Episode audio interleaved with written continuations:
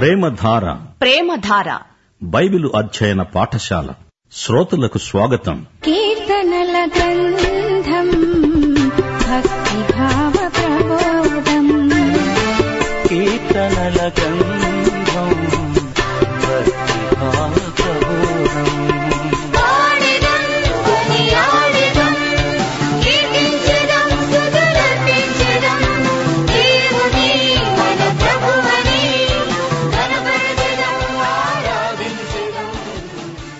ప్రియ శ్రోతలు, ఈరోజు మనం నూట పంతొమ్మిదో దావీదు కీర్తన ధ్యానిస్తున్నాము.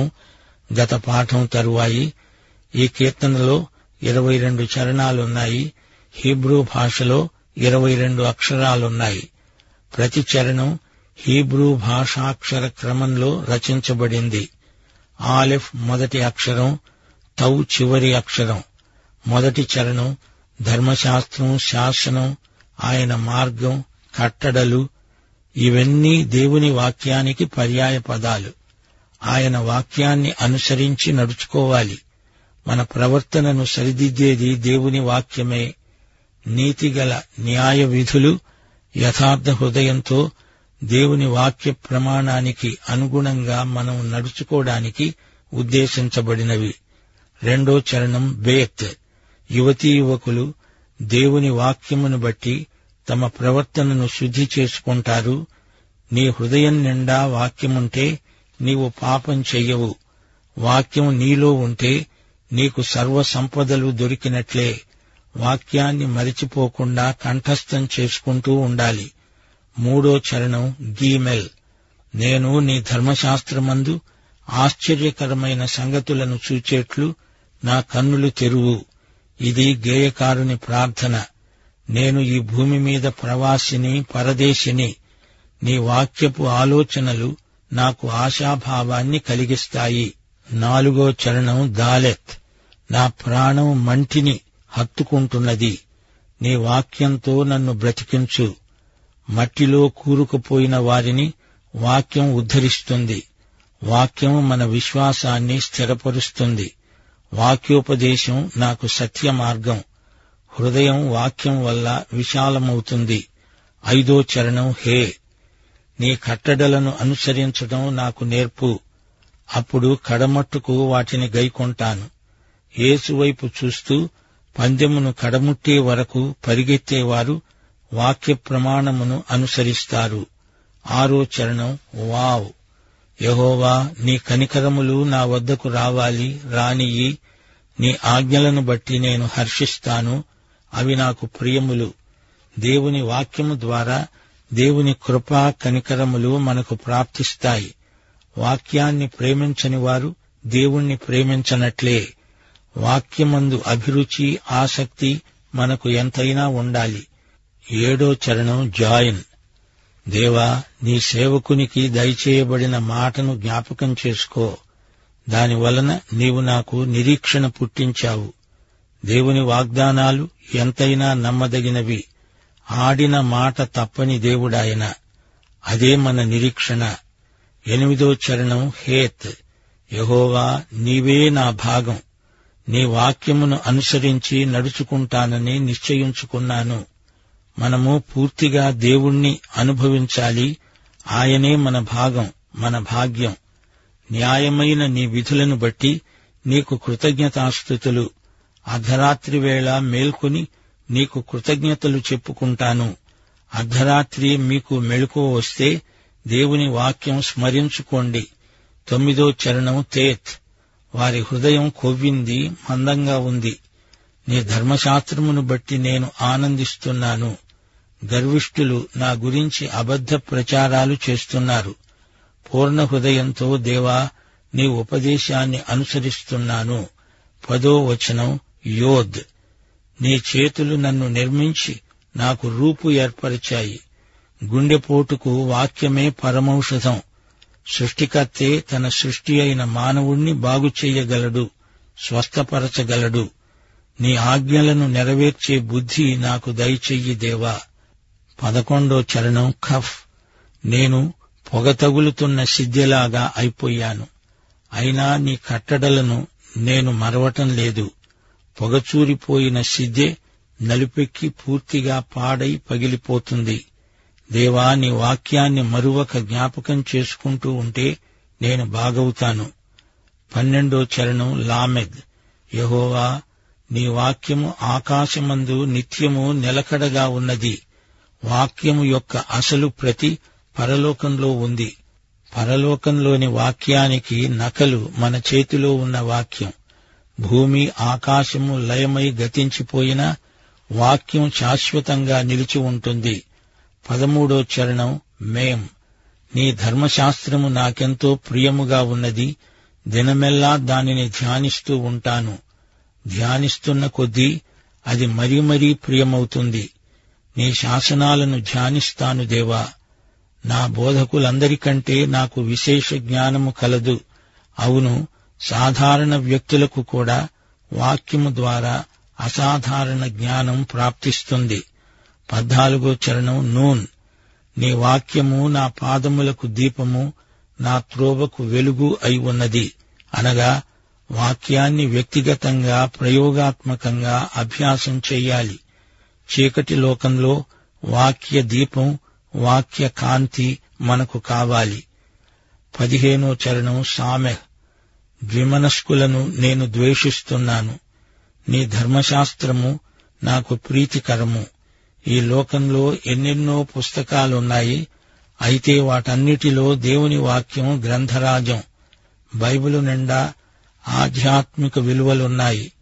ఇది ఆధ్యాత్మిక మహాగ్రంథం. పదహారో చరణం అయిన్. దేవా, జనులు నీ ధర్మశాస్త్రాన్ని నిరర్ధకం చేశారు. యెహోవా తన క్రియ జరిగించటానికి ఇదే సమయం. మన ప్రార్థన ఇదే. దేవా, జనులు నీ వాక్యాన్ని నిర్లక్ష్యం చేయకుండా నీ క్రియ జరిగించు. ఇదే అనుకూల సమయం. పదిహేడో చరణం పే. దేవా, నీ శాసనములు ఆశ్చర్యకరమైనవి. వాటిని నేను గైకొంటాను. అవును, దేవుడు ఆశ్చర్యకరుడు. ఆయన శాసనాలు, ఆజ్ఞలు ఆశ్చర్యకరమైనవి. వాటిని పాటించే వారికి ఫలితాలు ఆశ్చర్యం గొలుపుతాయి. పద్దెనిమిదో చరణం సాదే. యెహోవా, నీవు నీతిమంతుడవు. నీ న్యాయ విధులు యథార్థములు. మనకెన్ని కష్టాలు, కడగండ్లు ప్రాప్తించినా ఆయన న్యాయశీలాన్ని నమ్మి మనము నిశ్చింతగా ఉండిపోగలం. ఆయన నీతిమంతుడు. ఆయన మన పట్ల న్యాయమే జరిగిస్తాడు. పంతొమ్మిదో చరణం ఖోఫ్. యెహోవా, హృదయపూర్వకంగా నీకు మొర్రపెడుతున్నాను. నీ కట్టడలను గైకొనేటట్లు నాకు ఉత్తరమివ్వు. నీ శాసనముల చొప్పున నేను నడుచుకునేటట్లు నన్ను రక్షించు. శ్రోతలు గమనించండి, దేవుడు నిన్ను నన్ను రక్షించగానే ఆయన వాక్యమే మన నడతకు ఆధారమవుతుంది. రక్షించబడిన వారి ఆహారం దేవుని వాక్యమే. ఇరవయో చరణం రేష్. నేను నీ ధర్మశాస్త్రమును మరిచేవాడను కాను. నా శ్రమను విచారించి నన్ను విడిపించు. నా పక్షాన వ్యాజ్యమాడి నన్ను విమోచించు. నీవిచ్చిన మాట చొప్పున నన్ను బ్రతికించు. బ్రతికించు అంటే ఉజ్జీవపరచు అని అర్థం. ఇది వాక్య ఉజ్జీవం.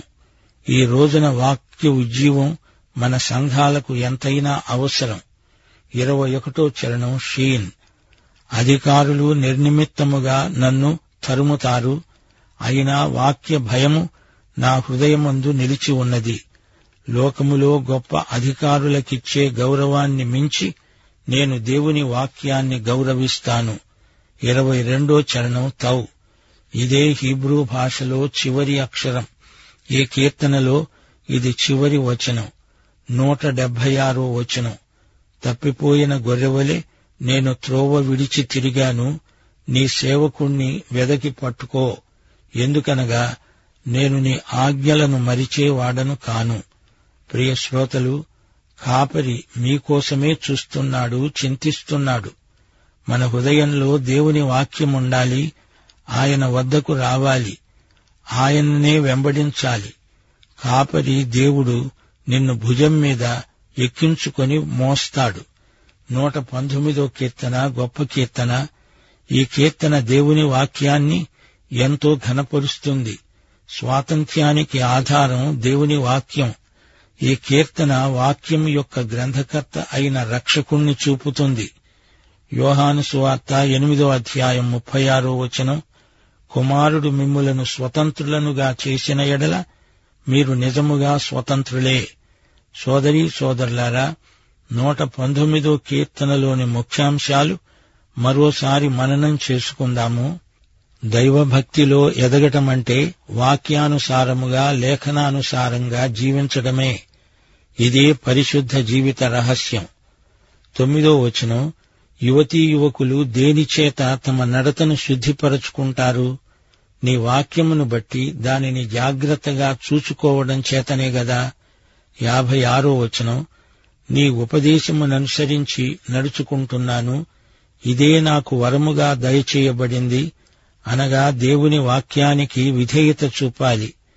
ఉపదేశము చొప్పున నడుచుకునేవారు పరిశుద్ధులు. నూట ఐదో వచనం, నీ వాక్యము నా పాదాలకు దీపం, నా త్రోవకు వెలుగు అయి ఉన్నది. నూట ముప్పయో వచనం, నీ వాక్యములు వెల్లడి అవటంతోనే వెలుగు కలుగుతుంది, అది తెలివిలేని వారికి తెలివి కలిగిస్తుంది. దేవుని నిత్యవాక్యము నుండి వెలుగు ఉత్పత్తి అవుతుంది. మానవుని జ్ఞానము మితులకు లోనైనది. నూట ముప్పై ఆరు వచనం, జనులు నీ ధర్మశాస్త్రమును అనుసరించనందుకు నా కన్నీరు ఏరులై పారుతున్నది. ముప్పై ఆరో వచనం, లోకము తట్టు కాక నీ శాసనముల తట్టు నా హృదయమును తిప్పు. దేవుని వాక్యం వ్యక్తిగత లాభం కోసమే కాదు, వాక్యం ప్రకారం చేశాము అనే తృప్తి కోసం, దేవుని మహిమ కోసం మన దృష్టిని ఆకర్షిస్తుంది. దేవుని వాక్యం మన విధేయతను కోరుతుంది. ఇరవై మూడో వచనం, అధికారులు నాకు విరోధముగా సభ తీర్చి మాట్లాడుకుంటారు, నీ సేవకుడు నీ కట్టడలను ధ్యానిస్తూ ఉంటాడు, అనగా దేవుడు తన వాక్యపు వెలుగులో మన హృదయాన్ని, అంతరంగాన్ని పరిశోధిస్తాడు. హృదయంలో ఉన్నదంతా దేవుని వాక్యం బట్టబయలు చేస్తుంది. అధికారులు గాని పరిపాలకులు గాని ఏమనుకున్నా నాకేమీ పట్టదు. ఇరవై నాలుగో వచనం, నీ శాసనములు నాకు సంతోషకరములు, అవి నాకు ఆలోచనకర్తలు. అవును, వాక్యపు ఆలోచనలు మనల్ని నడిపిస్తాయి. వాక్యాన్ని మనం పరిశోధించటం కాదు, వాక్యమే మనల్ని పరిశోధిస్తుంది అనేది అక్షర సత్యం. పదకొండో వచనం, నీ ఎదట నేను పాపము చేయకుండా ఉండేటట్లు నా హృదయములో నీ వాక్యమును ఉంచుకొని ఉన్నాను. అంటే మనం దేవుని వాక్యాన్ని కంఠతా చేస్తూ ఉండాలి. ఇది హృదయానికి మంచి క్రమశిక్షణ. వాక్యం హృదయశుద్ధి సాధనం. నూట ఇరవై ఎనిమిదో వచనం, నీ ఉపదేశములన్నీ యథార్థములని నేను వాటిని మన్నిస్తున్నాను, అబద్ధ మార్గములన్నీ నాకు అసహ్యం. దేవుని వాక్యం, దేవుని ఉపదేశం, వాక్యమే సత్యం, యథార్థం. దానికి భిన్నమైనది అబద్ధం. వాక్య జ్ఞానులు పాపాన్ని అసహ్యించుకుంటారు. ఇరవై ఏడో వచనం, నీ ఉపదేశ మార్గమును నాకు బోధపరచు, నీ ఆశ్చర్య కార్యములను నేను ధ్యానిస్తాను. వాక్యమందలి అంశములు ఊరికే తెలుసుకుంటే చాలదు, వాటిని జీవితంలోని ప్రతి విభాగానికి అన్వయించుకోవాలి. వాక్యం మనలో ఆశ్చర్యకార్యాలు జరిగిస్తుంది. ఇది సజీవ వాక్యం. పంతొమ్మిదో వచనం, నేను భూమి మీద పరదేశినై ఉన్నాను, నీ ఆజ్ఞలను నాకు మరుగు చేయకు, నేను నీ ధర్మశాస్త్రమునందు ఆశ్చర్యకరమైన సంగతులను చూచేటట్లు నా కన్నులు తెరువు. మనం ఈ లోకంలో ప్రవాసులం. దేవుని ఆజ్ఞలే వాక్యమంటే. దేవుడు మన కన్నులు తెరిస్తేనే కాని వాక్యమందలి ఆశ్చర్యకరమైన విషయాలను మనం చూడలేం. హృదయ నేత్రాలు, మనోనేత్రాలు తెరుచుకొని దేవుని వాక్యాన్ని అధ్యయనం చెయ్యాలి. పరిశుద్ధాత్మ మనలో ఉండి జరిగించే పరిచర్య ఇదే. పౌలు వాక్యం ప్రకటించినప్పుడు పరిశుద్ధాత్మ లూదియ హృదయాన్ని వాక్యానికి తెరిచాడు. నూట పంతొమ్మిదో కీర్తన డెబ్బై ఒకటో వచనం, నేను నీ కట్టడలను నేర్చుకునేటట్లు శ్రమనుంది ఉండడం నాకు మేలైంది. అవును, శ్రమల ద్వారా మన హృదయ భూమి వాక్యపు విత్తనాల కోసమై సిద్ధపడుతుంది, చదునవుతుంది, పదునవుతుంది. ప్రియ శ్రోతలు, వింటున్నారా? ఈ కీర్తనలో ఒకటి నుండి నలభయో వచనం వరకు ధర్మశాస్త్రం అనే మాటకు కొన్ని పర్యాయ పదాలున్నాయి. ఉపదేశము, న్యాయ విధులు, వాక్యము, శాసనము, ఆజ్ఞలు, కట్టడలు. సాధారణ అర్థంలో ఇదంతా బైబిలు అనే దేవుని వాక్యాన్ని గురించిన వివరణలే. ఈ వాక్య భాగమంతా ఒక ప్రార్థనలాగా ధ్వనిస్తోంది గదూ. శ్రోతలు, ఈ కీర్తనలో ప్రార్థన పదజాలం మనకు సమృద్ధిగా లభిస్తుంది. మన జీవితంలో దేవుని వాక్యం ప్రముఖ స్థానం వహిస్తుంది అని గుర్తించండి. మన పెదవులను, కన్నులను దేవుని వాక్యం ఎలా శుద్ధి చేస్తుందో గమనించండి. నలభై ఒకటి నుండి ఎనభై ఎనిమిదో వచనం వరకు గేయకారుని అనుభవాలు మనకెంతో దగ్గరగా వస్తాయి. నా నోట నీ సత్యవాక్యమున్నది. వాక్యం వల్ల మన నిరీక్షణ స్థిరపడుతుంది. వాక్యమందు మనకు ఓదార్పు. యాత్రికుడనైన నేను నా బసలో పాటలు పాడడానికి నీ కట్టడలు హేతువులు. మనం పాడేది వాక్యాన్ని, మనం గానం చేసేది దేవుని వాక్యమే. ఈ భూమి యావత్తూ దేవుని కృపతో నిండి ఉన్నట్లు చూపుతుంది దేవుని వాక్యం. వివేచన, జ్ఞానము మనకు అలవరిచింది దేవుని వాక్యమే. వేల కొలది బంగారు నాణెముల కంటే దేవుని వాక్యం ఎంతో విలువైనది. దేవుని విశ్వసనీయత ఆయన వాక్యంలో మనకు అడుగడుగునా కానవస్తుంది. ఎనభై తొమ్మిది నుండి నూట ముప్పై ఆరో వచనం వరకు ఒక గొప్ప విశేషముంది. ఆకాశమందు నిలకడగా ఉన్న వాక్యం. వాక్యానికి దేవునికి భేదం లేదు. వాక్యమే దేవుడు, దేవుడే వాక్యం. భూమిని స్థాపించిన స్థిరమైన వాక్యం. దేవునిలాగే పరిమితి లేని పరమార్థము, పరిపూర్ణత వాక్యానికి ఉంది. వాక్యం దేవునిలాగే మన పాదాలను నడిపిస్తుంది, త్రోవను వెలిగిస్తుంది. వాక్యం బతికిస్తుంది. వాక్యం దేవునిలాగే హృదయానందకరం, నిత్యస్వాస్యమది. మన జీవితానికి నిత్య నిర్ణయం. రక్షణ కలిగిస్తుంది, ఉద్ధరిస్తుంది. దేవుడు వాక్స్వరూపి. బంగారము కంటే, అపరంజి కంటే వాక్యం దేవునిలాగే అమూల్యమైంది. సేవకుల ముఖకాంతి దేవుని వాక్యమే. వాక్యాన్ని ప్రేమించేవారు దేవుణ్ణి ప్రేమించినట్లే. వాక్యముపై మనకు అధిక వాంఛ.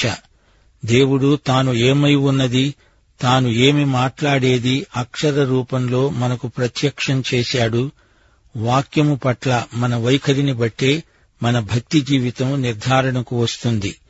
నూట ముప్పై ఏడు నుండి నూట డెబ్బై ఆరో వచనం వరకు దేవుని వాక్య విశిష్టత పునరుద్ఘాటించబడింది. శ్రమలెన్ని వచ్చినా దేవుని వాక్యమందు మనకెంతో ఆదరణ. గేయకారుడు తన స్థితిగతులను వలపోసుకుంటూ నేను తప్పిపోయిన గొర్రెను అన్నాడు. నన్ను బ్రతికించు, రక్షించు, నీ కృపచొప్పున నన్ను బ్రతికించు అంటున్నాడు. యెహోవా కనికరము మితిలేనిది, అవధులు లేనిది. నన్ను విమోచించు దేవా, నా అడుగులు స్థిరపరచు. నీ ఆసక్తి నన్ను భక్షిస్తున్నది. యేసు ప్రభు దేవాలయం శుద్ధి చేసిన సందర్భంలో ఈ వచనాన్ని ఉటంకించాడు. నా తండ్రి ఇంటిని గురించిన ఆసక్తి నన్ను భక్షిస్తున్నది. నా తండ్రి ఇంటిని దొంగల గుహగా, వ్యాపారపు టిల్లుగా చేయకండి. ప్రియ శ్రోతలు, నూట పంతొమ్మిదో కీర్తనలోని ప్రార్థన మాటలను ప్రత్యేకంగా ఎత్తి రాసుకోండి. వాటిని మీ వ్యక్తిగత ప్రార్థనల్లో ఉపయోగించండి. శ్రోతలు, ఈ కీర్తన దేవుని వాక్యాన్ని ఎంతో పైకి ఎత్తి ఘనపరిచింది. హీబ్రూ అక్షరక్రమాన్ని అనుసరించి రాసిన ఇరవై రెండు చరణాల మహాకీర్తన ఇది. ఇరవై రెండు ముత్యాల హారం ఇది. స్థుతి, ప్రేమలను గురించిన అంశాలకు అక్షరాభ్యాస గ్రంథమిది. యేసుక్రీస్తే సజీవమైన దేవుని వాక్కు.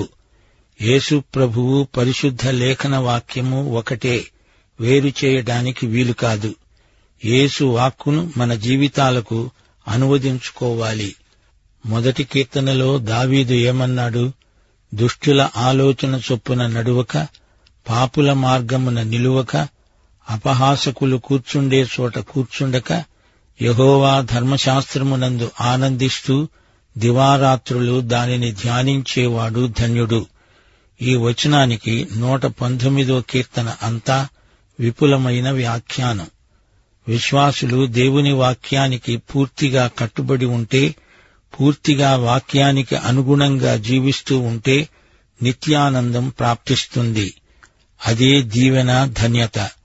విశ్వాసి ఎల్లప్పుడూ దేవుణ్ణి వెతుకుతూ కనుగొంటూ ఉంటాడు. వాక్యమందే వెతకండి, మీకు దేవుని సాక్షాత్కారం లభిస్తుంది. మనకు దేవుడు ప్రసాదించిన మహాద్భుతమైన ఈవులలో బైబిల్ ప్రత్యేకమైనది. మన ఆలోచనలకు, ఆశయాలకు దేవుని వాక్యమే కేంద్రం. పాపాన్ని ఎదిరించి పోరాడటంలో దేవుని వాక్యమే మనకు ప్రేరకం.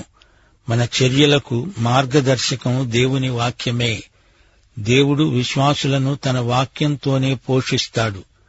సత్య మార్గం దేవుని వాక్యంలో మాత్రమే వెల్లడి అవుతుంది. దేవుడు ఏమి చేసినా తన వాక్యానికి అనుగుణంగానే చేస్తాడు. ఆయన వాక్య అధ్యయనం ద్వారా దేవుడు పనిచేసే విధానాన్ని మనము గ్రహించగలం. బంధకాలలో విశ్వాసులకు ఆదరణ దేవుని వాక్యమే. ప్రతి పరీక్షకు, కష్టానికి దేవుని వాక్యంలో ఆదరణ, ప్రోత్సాహం మనకు లభిస్తాయి. బాధా సహనాన్ని మనకు నేర్పుతుంది దేవుని వాక్యం. దేవుడు వ్యాధిలో నుంచి ఆరోగ్యాన్ని, పేదరికంలో నుంచి ఐశ్వర్యాన్ని, బలహీనతలో నుండి బలాన్ని తేగలడు. మనల్ని పరలోకానికి చేరువగా తెచ్చేది మనం మోయవలసిన సిలువే. మనం దేవుని దగ్గర నేర్చుకుంటే ఆ నేర్చుకున్న దాన్ని బట్టి ఆయనను స్తుతించాలి. మనం అతిశయించాల్సిందేమీ లేదు. సోదరుడా, సోదరి, యేసు నుండి సాత్వికం, దీన మనస్సు నేర్చుకుంటున్నారా? అయితే ఈ నూట పంతొమ్మిదో కీర్తనంతా మీకోసమే. పాఠం ఇంతటితో సమాప్తం. మన ప్రభు అయిన యేసుక్రీస్తు వారి దివ్యకృప, తండ్రి అయిన దేవుని పరమ ప్రేమ, పరిశుద్ధాత్మ యొక్క అన్యోన్య సహవాసము మనకు నిత్యత్వము పర్యంతము తోడై ఉండునుగాక. ఆమేన్.